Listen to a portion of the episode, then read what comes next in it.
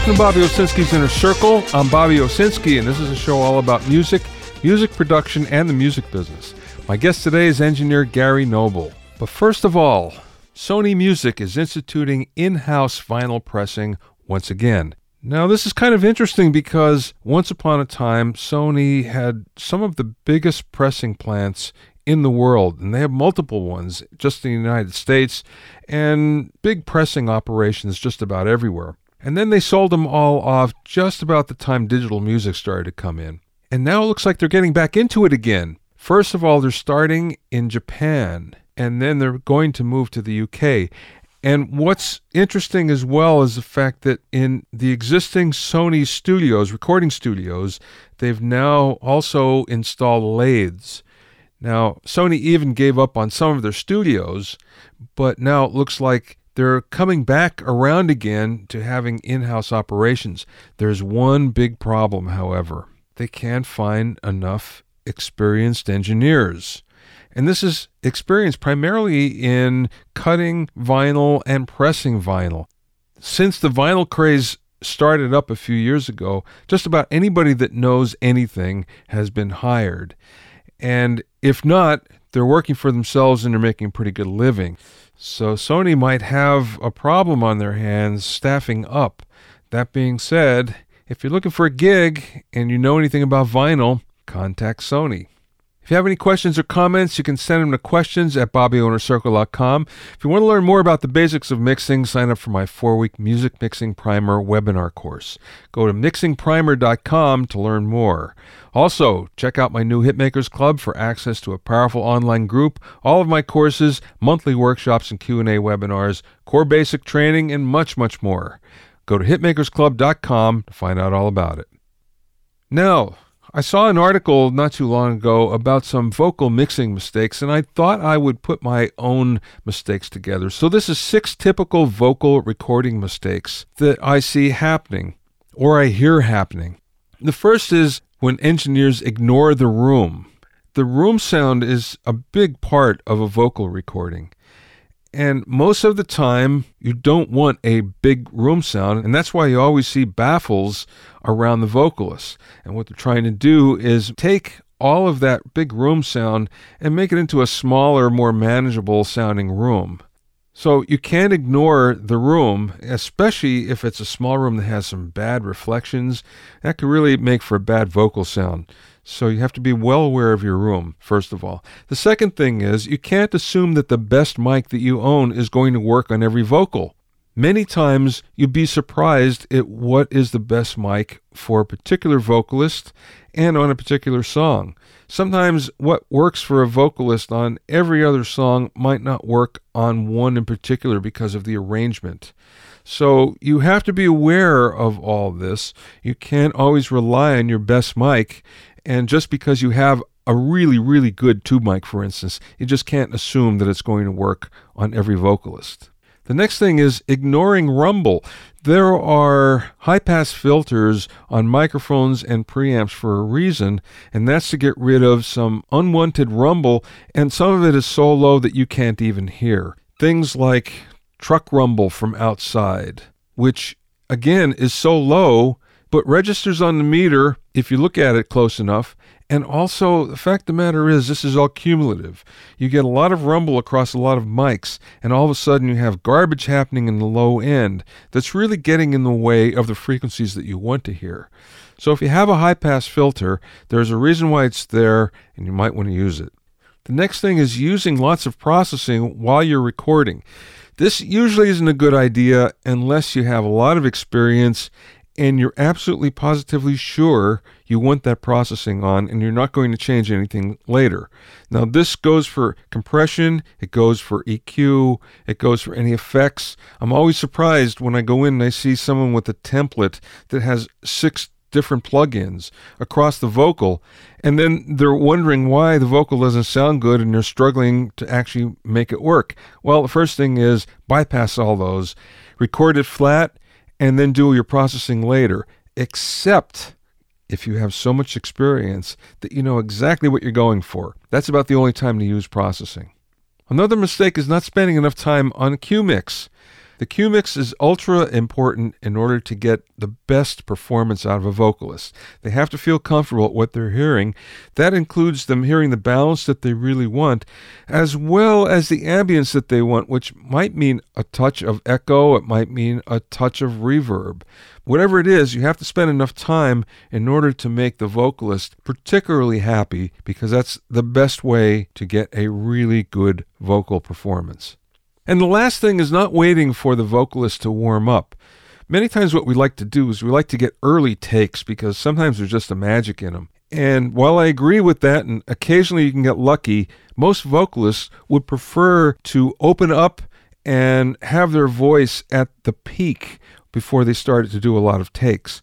So it's a good idea if they can warm up and have lots of time to get very comfortable and feel that their voice is where they want it to be before you start recording seriously. Now, of course, sometimes you get really lucky, and on a first run through, you get something magic that you just can't beat later on, but usually that's not the case.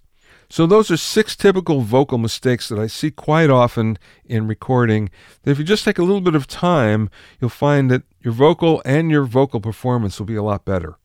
My guest today is engineer Gary Noble, who's won three Grammys and has been nominated 18 times for his mixing and recording work. Gary's credits include Amy Winehouse, Jessie J, Joss Stone, the Fugees, Wyclef Jean, and many, many more. I spoke with Gary via Skype from his studio in Miami. I looked at your resume, I looked at a lot of things that you did, and one of the things struck me is that you started pretty late in the business. How old were you when you kind of got into all this? In my twenties, like mid twenties. Did you have a mentor that kind of pushed you along? Yeah. Um. Well, yeah. What happened was, uh, I started DJing was like when I was like fifteen, and I was doing that for a while, and I wasn't as successful as these guys now because back then the opportunities weren't the same. But I was making decent living while I was still going to school and stuff like that. But also my family, they didn't really see music thing as a viable option. They wanted me to go to school and get my, you know, electrical engineering degree or or something to that effect. And so I kind of hesitated on doing it. But then after a while, I realized that I kept being pulled. Even when I was in school on weekends, I would, in between doing parties and stuff like that for extra money, I was still being pulled into the studio. And I just decided one day that I'm just going to try and do it. But even when I first started doing it, I had a regular job during the days. Like I worked like 6 a.m. to 2 p.m. and then go to the studio after that and work to whatever. So I was sleeping like an hour or two every day. Like on my lunch break, I would go in the car and sleep and tell my friend to come wake me up to go back to work and stuff like that. I did that for for for a little while and until I felt I was ready to you know commit and I just made the jump. The guy who I started with, uh, his name is uh, Franklin Grant. It's a guy. He was a military guy that was doing music, and I met him. He was actually my neighbor. He lived across the street, and um, there was another guy that lived on my block, um, uh, Don Davidson, who was doing music on the side too. But he was in the uh, mostly in the reggae marketplace. But he was the first one I went to the studio with. And when I walked in, I was like, oh man, this is nice. I was looking on the equipment. I was talking to the guys, the musicians and the engineer and everything. But when I went with Frank to the studio in Brooklyn Restoration Project, and I walked in, and you know they had an MCI console, a studio tape machine. They had the UREI 813s in the wall. Remember those? Oh, I do. Yeah. yeah. And um, I stayed there the whole night and watched the whole um, session go down. Um, the guys on the session, the musicians that were recording were the keyboard player and the drummer from Mtume mm. at the time. Nice. So yeah, so I got to talk to them, and oh, that's the first time I touched a drum machine. Also, it was a LinnDrum. Remember the original LinnDrum machine? You bet. They had one there, so I, I, I had the headphones on, and they told me, "Hey, try this out, check it out." Blah blah blah. And when the session was over, I went to him and told him, "Listen, I think I really want to be an engineer. I think that's what I need to do. And he said, Well, I hear that every day. If you're serious, go to uh, IAR, Institute of Audio Research. Yeah. Do the mo- modern recording technology program. And when you finish that, um, come back and see me. So I did it. And when I came back, I said, Listen, I did the program. I'm ready. Let's go. And he was like, oh, so you're serious? He said, 20, at least 20 people said that same thing to me, and you're only person who went actually actually did what I told him to do. He said no one else that asked him to be an engineer went and did the program. I was the only one, and yeah. then that's where it started. Then after that, he introduced me to Salaam Remi, yeah, and Van Gibbs, his dad. This was in like '89. Yeah, I met them in '89, December of '89, and then the rest is history. And that's I started working with them from then on, and then I just been doing a lot of stuff since then. So yeah, I was a late starter. I hesitated. Even before I went into an official studio, I had a like a, a semi home studio in my basement with a, a, a Revox, uh, t- you know, reel to reel with sel sync, so I could record on one channel and overdub on the channel. Dual cassette decks.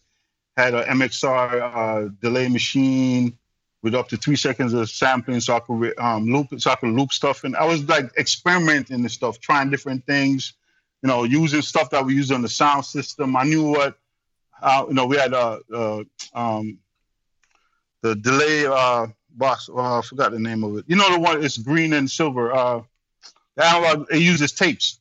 You put it. You have to buy the tape card and put the Space Echo.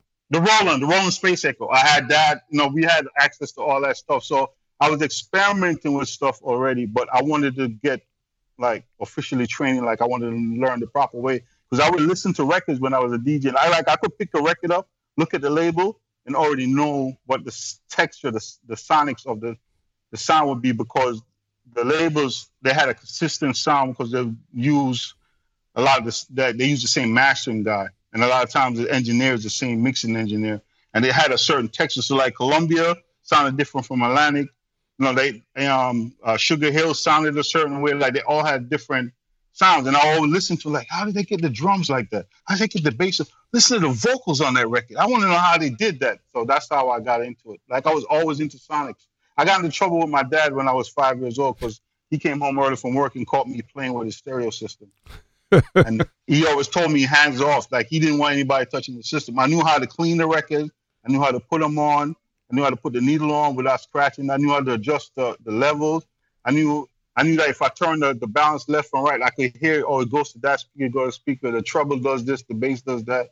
So I was always like into sound, but I wasn't sure what I wanted to, to do. I took piano lessons for one semester in high school and stuff like that because just to figure out how the musical notes work and stuff like that. But I've always been drawn to like the sonics for some reason. Okay. I listen to stuff like why is this stuff you know come why does the transistor radio sound like that and the home stereo sound like why does this car stereo sound like I always like was into that. And and how how do they get it to sound even though I'm listening on transistor radio it still feels good just as if I was listening on my home stereo even though the frequency response is limited. So I was always drawn to stuff like that.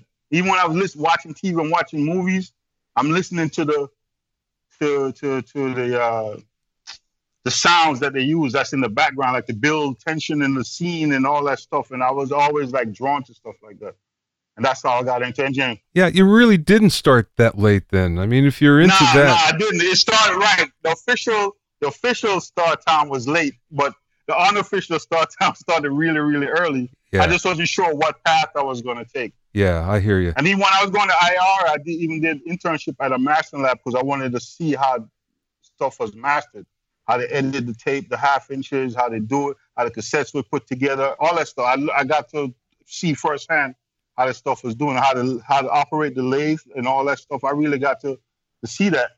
But then I I'm I'm glad that I learned that.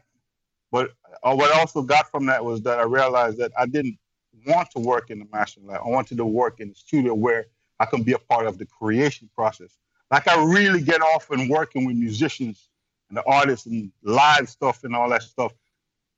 And I do enjoy working with electronic stuff also, and and it kind of working with Salaam. It was uh, and and his, his his his team was a great experience for me because I got to merge the two things together: the DJ aspect and the live aspect. I got to merge it because he does a lot of stuff that's combining program material with live material. Like he he he really excels at that. So we got to do a lot of stuff that it sounds and feels completely organic, but it's, it's a mixture of both. Like what um, a lot of times we were mixing stuff, and I had to take stuff that was a sample or or uh, interpolation of a sample and make it sound like it's completely live, and vice versa. Sometimes they want the live stuff to sound like it was sampled when it wasn't sampled. So I really got to do all that stuff and experiment and try different stuff. And then we would do stuff at Sound on Sound, the Hit Factory, the old Hit Factory, Yeah. Unique. Uh, one of my favorite Caesar record was Soundtracks. Remember Soundtracks? Yeah, you bet. First on Broadway. Yeah. Yeah, we used to be. Yeah, we used to be in the A room a lot on the NVR. I, li- I like that room. Well, wait. Let's come back for a second. You Yeah. you- just mentioned about when you're taking samples and when you're taking loops Yeah. and electronic tracks and making them sound more natural. What was the trick? What did you do? Oh, what, what I did was I would listen to the track, right, and then figure out what do I need to do to enhance it. Is it do I need to add more sheen, or does it need more mids or less mids? A lot of times I end up doing uh, subtractive EQing. Yeah. And then um, to kind of expand the track, and then sometimes I would add a try to find a reverb that matched a little bit more, more add just a little bit. It's not enough to where you're going to say, oh, you add a reverb, but when you mute it, it's like some of the space would disappear from the track. So what I would do is I would listen to the live instruments, listen to the sample, and say, okay, what's missing from this one that I need to add to make it sound more like that one? And then I, I got to because of the way he works, like he can listen to like a sample drums, and then he could play live hi hats on top of it, and I would blend the live hi hats into the sample, but then open the sample up. So now that instead of them sounding two distinct things, where it sounds like a sample drum break with a hi hat on top, it just sounds like one solid thing. Yeah. So it just sound like one solid drum break or one solid live drums or, or whatever, you know, depending on what he was looking for um, for that particular song. And one of the things that that I like about working with him is like every mix was different. Like every mix called for something. Because we worked on so many different genres of stuff. Like, yeah, we did a lot of hip hop. Yeah, we did some reggae stuff, and you know, we did some jazz. We did some R and B, uh, alternative rock. Like we did a lot of different things, and we had to like merge. Sometimes we had to merge multiple genres together on one project.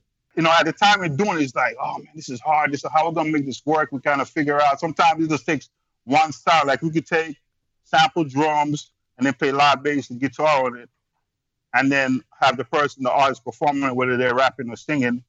And when the, the listener hears it, it just sounds like a record. They don't care about where it came from. All I know wanted the ultimate goal was to make it feel good to the listener. That's that's that's that's was the ultimate goal. So whatever I had to do to take it there, that's what it was. Sometimes I would take a sample and split it four or five times on the console. So I have the first tracks, two channels would be the sample naturally.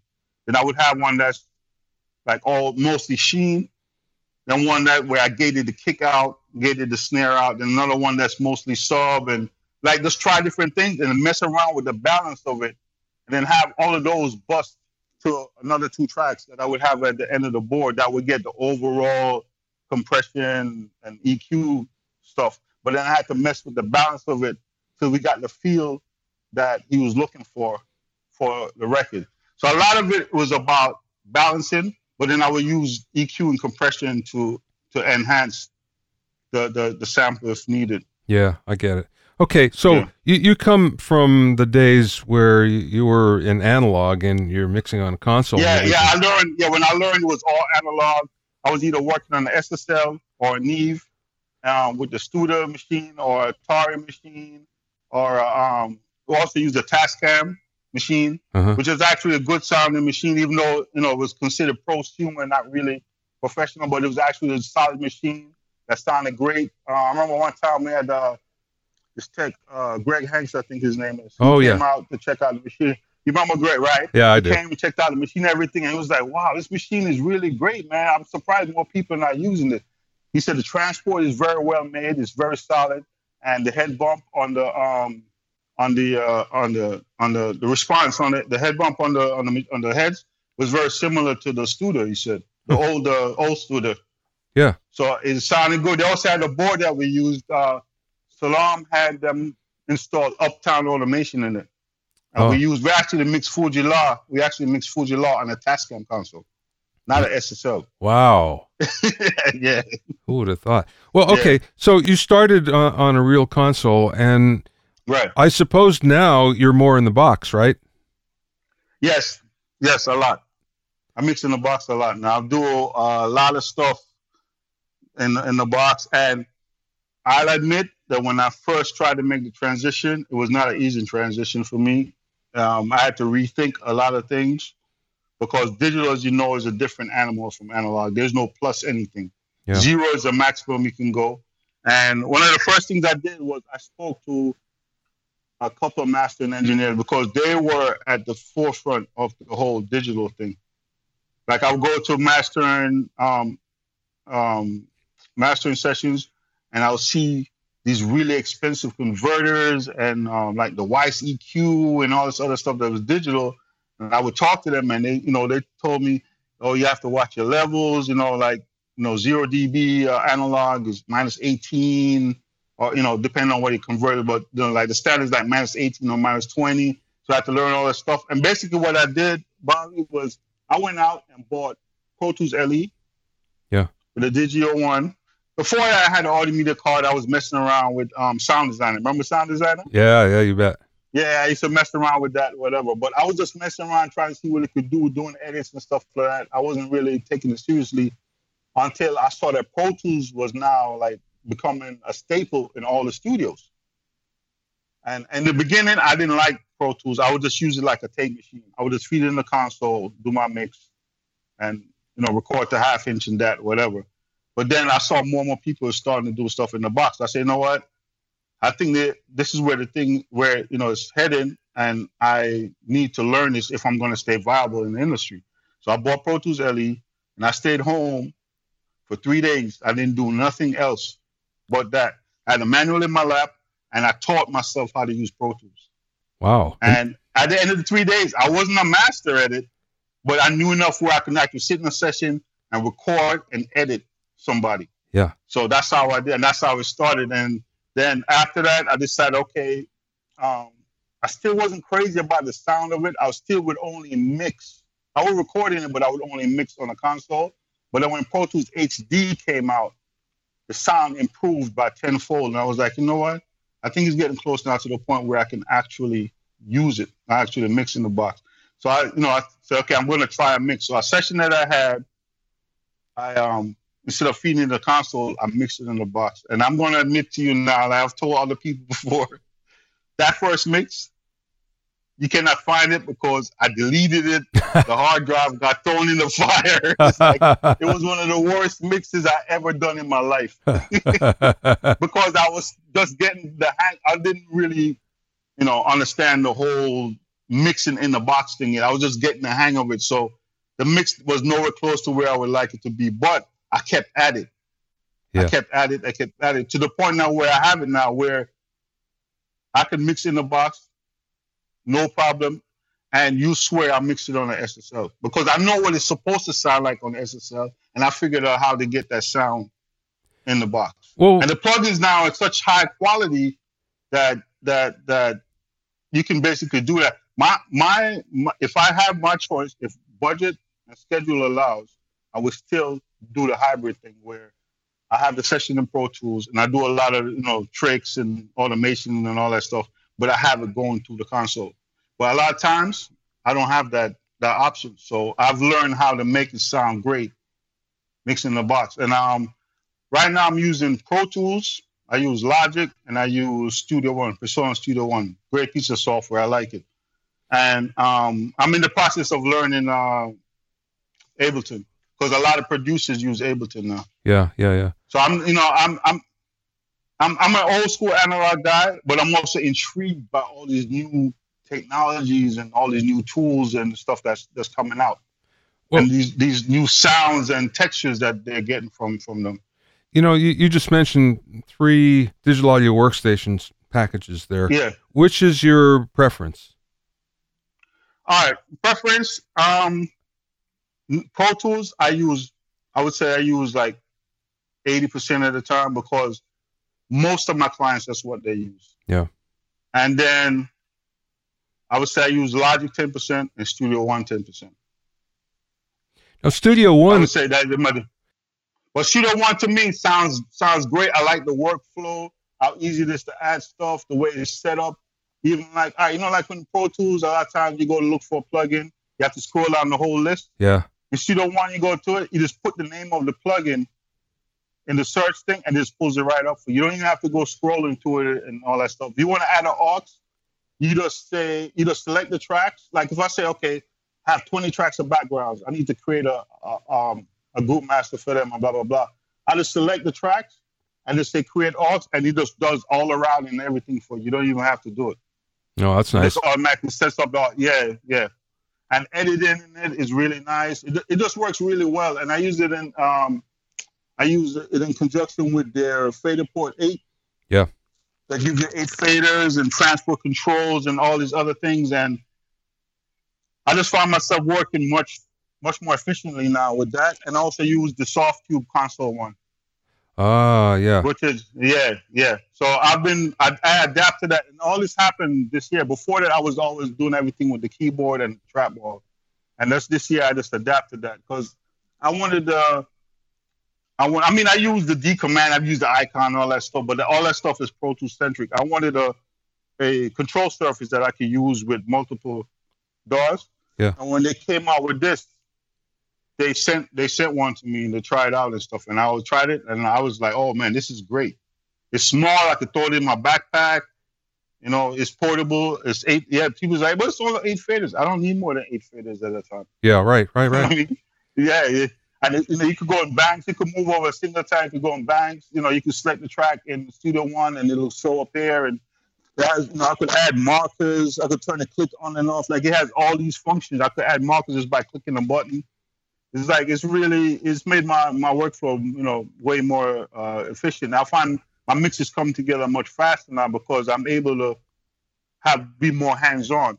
You know, you, you talked before about when you first started mixing in the box, and then Mhm. you came to a point where you felt that what you were doing in the box was as good as what you could do on a console. Right. What was that point? What did you find out? Was there a, an aha moment that you went, "Oh, that's what I got to do"? Uh, okay, yeah, yeah. Um, it was the aha moment. Is two things happened. One is I started realizing that the, the levels of not just on the master, but of the individual tracks were very important. And the gain staging, the same thing I used to do with the hardware, I have to do with the plugins. The gain staging of the plugins is very important too. And um, the sound improved drastically when I started doing everything in 24 bit instead of 16. Mm, yeah. That was a big thing. And now, like now, a lot of my work is done in 24 bit 96 or 32 bit 96. Mm, yeah. I really, especially when it's stuff when I'm working with like live strings and brass sections and stuff like that. To me, it really the upper frequency response, like the air and the space and stuff, is just much more. Uh, you know, it's just it just comes across much better to me. I've done stuff that's in 44 or 48 that sounds great too, but it was well recorded by the producer or the, eng- the re- recording engineer. And it all depends on the converter because I've used, I've used like my personal um, converters I use. I use a Metric Halo. Oh, yeah, yeah. I have yeah, too. I have a Metric Halo, right? And then I also have a um, a uh, Apollo Twin. Called one of the new the, the Mark tools. I do too. Yeah. Yeah. Yeah, yeah, I like it. So that was one thing. The other thing was the UAD plugins. Yeah. I started using the. I started um, checking out. I don't remember who turned me on to them first, but I've been using them. Like I saw them online, I saw them in magazines and stuff, but I've been using them since day ones when they were just UAD one cards. I actually still have my Digi chassis with the four UAD cards in it. I don't use them, but it's still, it's still, it's still there. Yeah, So yeah. now I'm using an octo. I'm using an octo satellite. I have a quad satellite, and I have the Apollo Twin. So when I mix UAD plugins, is all, is all over it. One because they actually sound good to me. Um, you know, people say, "Nah, you just like it because of the grass." I was like, "No, they actually sound good to me." Like when I turn the knob on a Neve plugin, it responds similar to how the Gears plug. Is it exactly the same? I don't know, but I know I can get good sound out of it. Yeah. Yeah. Uh, I'm gonna give you another story real soon after that. Yeah. So I started using that, and using them was easy for me because the, the, the, the, the, the, the interface of it was similar to the gear that I was used to using. So it was a, it made the transition easier for me. So that's one of the things that helped. Um, one thing I had to learn though, when I first started using them, I would try to like kind of match settings of the hardware, and it never sounded the same. Yeah. I was like, this doesn't make sense. But what I figured out, um, Bob, is that if I just don't pay attention to the settings and just turn the knob, even if I had to, at the beginning, I used to close my eyes all the time. Just turn the knob till I get the sound that I wanted. I found that I could achieve the same sound. The knobs might look crazy, like, wait a minute, what? This is turned this way, that way, but I got the same sound. And the way I figured it out was I did a test. I was at Circle Studios one day um, was doing some stuff. I think it was Amy's first album we were working on, on Frank. Yeah. And I ran some sounds through it. So I had the hardware Neves. We had a, a, a, a portable rack with eight channels of 1077s, right? Yeah. And then I had the, the 1073 UAD plugins. So I ran some sounds through it. And uh, I think I started with the drums. I think it was the drums I was doing. And what I did was I recorded I had the drums on the track, so I duplicated the drum tracks, and I had them going through the hardware, and then I had them going through the plugin, and I had it on the console where I could switch between them easily. And I just kept adjusting the plugin to when I switched, the people in the room, like Salaam and other people in the room, they could be able to tell which one was which. And that's when I realized that don't worry about if it's plus three at 100 hertz. Don't worry about that. Just turn the knob till you get the sound what you like. And once when that aha moment happened, that's when all, all the digital stuff that I was doing in the box, that's when it started sounding good. Yeah. So yeah. then I no longer cared about the knob, about what the knob, the settings were and all that stuff. I just I just use my ears just like I used to with the analog stuff. But the thing about the lore of the digital is is that, and I tell a lot of uh, upcoming engineers and producers the same thing because I was caught by that, is that when we mix in a box, we tend to use our eyes more than our ears. Yeah, yeah. So you know, I say it. I know it sounds corny, but I say it all the time. To listen, remember, mix with your ears, not your eyes. Don't look at the waveform and look at the plugin and say, "Well, if I turn it to this, it's supposed to sound." No, don't do that. Just turn it to when you get. Do you get the snare cracking the way you want? To, then you stop, and then you go on to the next thing. Another thing I did, I do, which I, I, you know, I took, I brought over from the analog world, is that when I'm mixing, I don't compress in solo. I don't solo when I'm compressing or EQing. I do it in the context of the mix. That's a good tip. Yeah. Yeah, yeah. So that's something that I, I you know, I um, I stress to people all the time when they ask me questions of, to deal with, you know, mixing and stuff like that. And um. Yeah, that's basically this. That was my yeah. aha moment. Yeah. That day when I did that, I was on a G plus, and I had the Neves there, and I had the UAD, and we were running to um, you know, Pro Tools HD and all that. Yeah. I was using the uh remember the the Crane Song? Yes, absolutely. 192? Yeah. Yeah. Great box. I love that box. I use that on a lot of things. I did use that. I used the Prism A to D and I used the UA 2192. Nice. Yeah. So I was you know, I was trying different things, experiment with different things, and that's that's how I figured out. Uh, that for me, that was my aha moment that you just asked about. Yeah, got it. Okay, so you, you just mentioned you did a lot of mixing on the various SSLs. So right. I'm sure you got used to using the mix bus compressor. So now when you mix in the box, what do you put on your mix bus?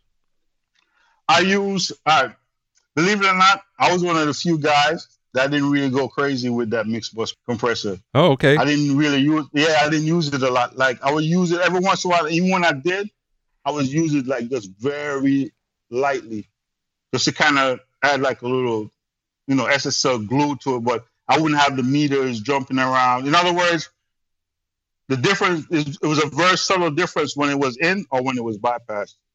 I didn't like really depend on it to bring the mix together. Yeah. But I found that when I went in the box, I had to put stuff on a master fader to really get the sound that I was looking for.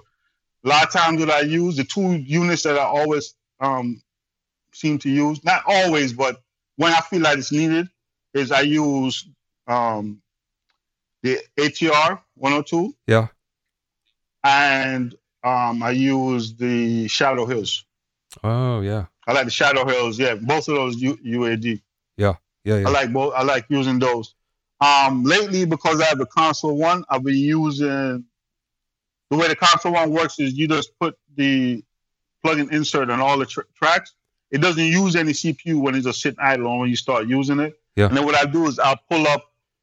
It comes standard with the SSL strip. So I just pull that up, but it also controls UAD plugins. So I just pull that up and then I just go through and adjust it just like I was on an SSL console. I start doing the compression and the EQ and everything, and I'm not able to dial in the sounds like really fast. Whereas before I was literally put them, you know, from UA channel strips, channel strips, channel strip, which uses up a lot of DSP. That's why I had to get an octo because you run at 96k, it cuts your voices in, in, in half. So, you know, my DSP usage went way up. So that's why I ended up getting an octo. But the, the Softube SSL actually sounds pretty good too. So I use a combination of both of them now to get get stuff um, sounding right. So you mentioned before Yeah. about doing Amy Winehouse's first album, and I understand. and Maybe you can confirm this. I understand that she didn't really do a lot of takes. That most of her Now, her vocals were and, and and I find this interesting because I did a book with Ken Scott, who was Mhm. David Bowie's producer, obviously for you know four albums, and he told me that there was Right. only one song that he remembered that they actually overdubbed a vocal. Everything else was first take. And uh, when I'm reading this about Amy, I'm thinking, wow, this is pretty much the same. True or not? yeah, very few takes. The most we do like maybe three, four tops. Like she's a performance artist, so she go in the booth. Like I, I, um, a lot of songs that were put together was we. She'd build a song playing on a guitar or on a Wurlitzer, right? Yeah. Then we put together like a dummy track, like a dummy um, drum track, and she'd go in the booth and she would sing the song down, playing the guitar. Then we kind of flesh the track out. Salaam would add stuff, live bass. He plays upright bass, way. He plays upright bass and standard bass, and drums. And then we'd have, you know, Vincent Henry come in, add some horn parts, oboes, clarinets, whatever, sax. And we kind of like flesh it out, and then she come back in and do the final vocal. And I would literally, Bob, no exaggeration, hit record, and he was just sing the song from top to bottom. Wow. Then we go back. I do a new playlist, hit record, she's singing on, and then we go back and listen and say, okay, we like the first verse from take three. We like the second verse from take two, and then the third verse from take one, and then use the vamp because she just opened up like she was just playing around with it, and we like the energy from it, stuff like that. That's how it used to be. I wasn't sitting there punching, constantly punch. Okay, we have to punch, we have to punch. She didn't like that. She likes to just perform the song. And that's why she was able when she did went on stage, that's why she was able to do so effortlessly because that's how she always does it. Yeah. Even when she's writing in the studio and she has a song written out, she's sitting literally sitting with a notebook next door and she's on the couch with the guitar, playing the song and singing it. And then she finishes, okay, what do you think? Mm, Like- wow. Yeah, she was that type of an artist. Yeah. Very cool. Well, okay. So yeah. you've done a lot of different types of music, a lot of different genres. Mhm. Is your approach different when you go into a, a particular one? Yes. What well my overall approach is always the same. I always try to talk to the artist and producer if necessary, find out what their concept and vision is for the song and listen to it. And then depending on the genre that it's in, I would approach like of course, you know, if I'm doing something that's hip hop, it's gonna be very drum centric. So the drums, what I do is I have, you know, focus on the drum, getting the drums as big as possible, but leaving space for the vocals and the other instrumentation.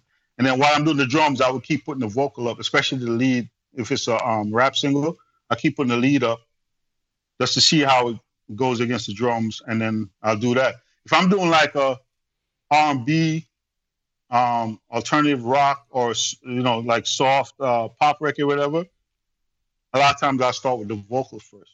Hmm. It all depends on what I'm feeling from the song. Yeah. Like if I feel like the vocal is, is, is you know, um, needs the most work, or I feel like the vocal is the def, you know, definitive center of the track, no matter what the track is doing. But that's what I I make that the focal point. Yeah. And then. I start from there and then build everything around it. So that you know, that's that's what I do. I kind of listen to it based on the concept that they have, based on the genre that it is, and then based on what I'm feeling the track, what it's saying to me, and then I have to think, okay, they said they want to do this. What do I need to do? Do I need to bring the guitars out? I need to scoop them out. Do I need to put them in the back? Like you know, based on what they're trying to, to, to what they were trying to say with the song. So that's that's that's how I that's how I approach it. Are you only mixing these days? Or you're recording too. No, I, I, I started doing some recording again because I, to be honest, I miss being in the studio. One of the most fun sessions I've had in a long time was two years ago. I uh, went to two and a half years now. I went to London to work with this great artist named Kate Earl um, on a project, and we did everything live. Mm. There was nothing sequenced, and I was in there. We had a drummer, we had a bass player, we had a guitar player, we had a keyboardist. We recorded everything live, and everything was one go except for the stuff that we had to overdub, like grand pianos and guitar solos and stuff like that. Because of course, you know, but we do it. Everybody's in the same room. We had we did at RAK Studios. Oh yeah. So we had a panel. Yeah, they had a, a, a, a movable panel that they that they set up for the drums. So the drums kind of isolated to keep the noise level down. The guitar amps were, you know, they made a makeshift kind of ISO box type thing. And then we had a, we did a makeshift booth for her using gobos with, you know, that she could see out and interact with the rest of the band we put up a couple of different mics and tried different things. And once we locked into the sound, we decided to use that. Um, worked with this great recording engineer. I forgot his name. Uh, Mike. Some I can't remember his name, but good guy. Overall, the staff the, the staff was excellent. I had no no no issues. Everything went smoothly, and when it didn't, they you know on top of it. Um, we got to record through uh, uh, uh, API, original API that was built for that studio. Um, the studio belongs to uh, Mickey Post. You remember Mickey Post? Right. Uh, Mickie Most. Yeah. Mickie Most. Sorry. Yes. Yeah. Yeah. Yeah. Sorry, my bad. Yeah, I'm, I'm horrible with names. Yeah. Excuse me. Yeah. Yeah. So yeah. So he was there. He actually, his son actually lent us his actual guitar to use on one of the songs. Wow. I took over. Yeah. Mickie Most is a he's a legend. Yeah. Yeah. Exactly. So um, and they have another room to the VR, but we didn't we didn't get to um, work in it. Then we did one session. We did a horn session in there, but I didn't get to mix anything in there. And um, I didn't get to mix at the studio. Actually brought all the tracks back with me to Miami and mixed it here. Yeah. But we captured all the sounds there, and everything was live. The only time we used the click was just for the intro, like one, two, three, four, and then the band would start, and they just just well, just let it go live. So when I was mixing, I was setting all the delays and and pre delays for the um reverb and all the stuff I was doing by ear. Yeah, yeah. I was yeah. just listening to just like the old days and just tap it in.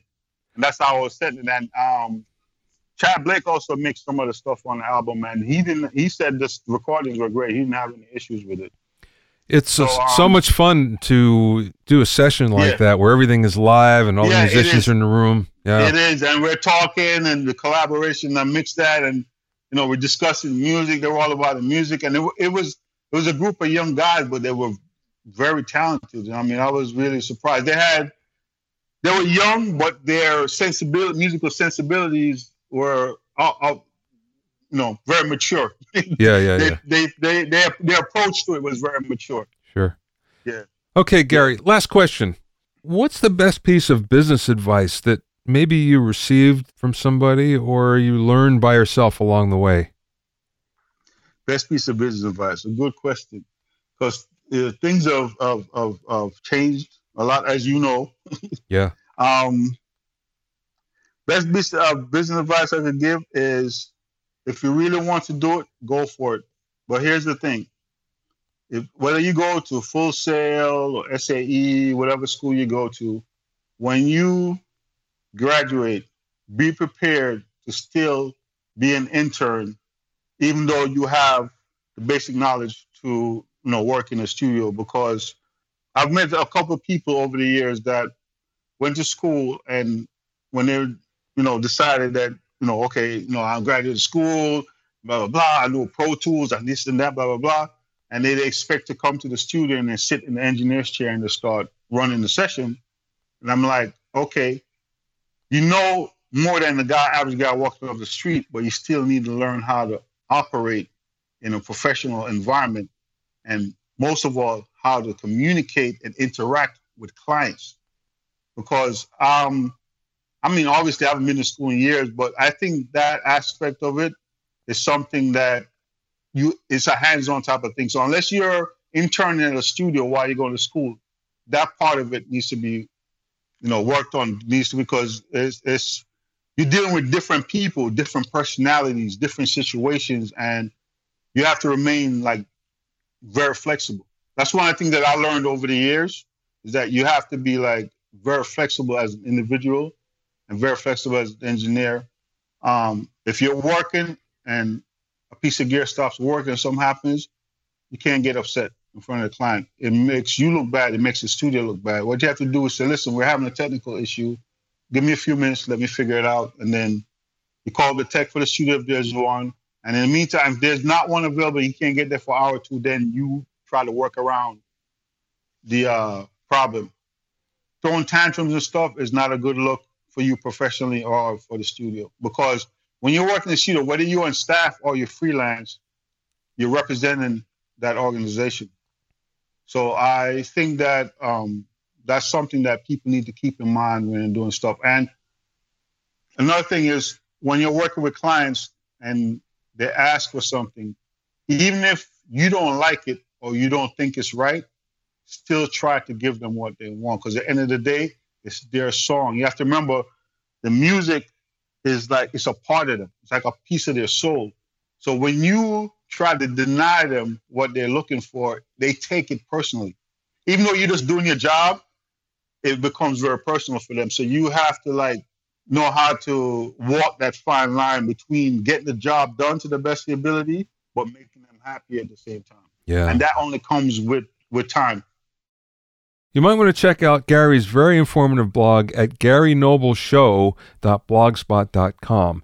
That's Gary Noble Show, N O B L E Show, S H O W.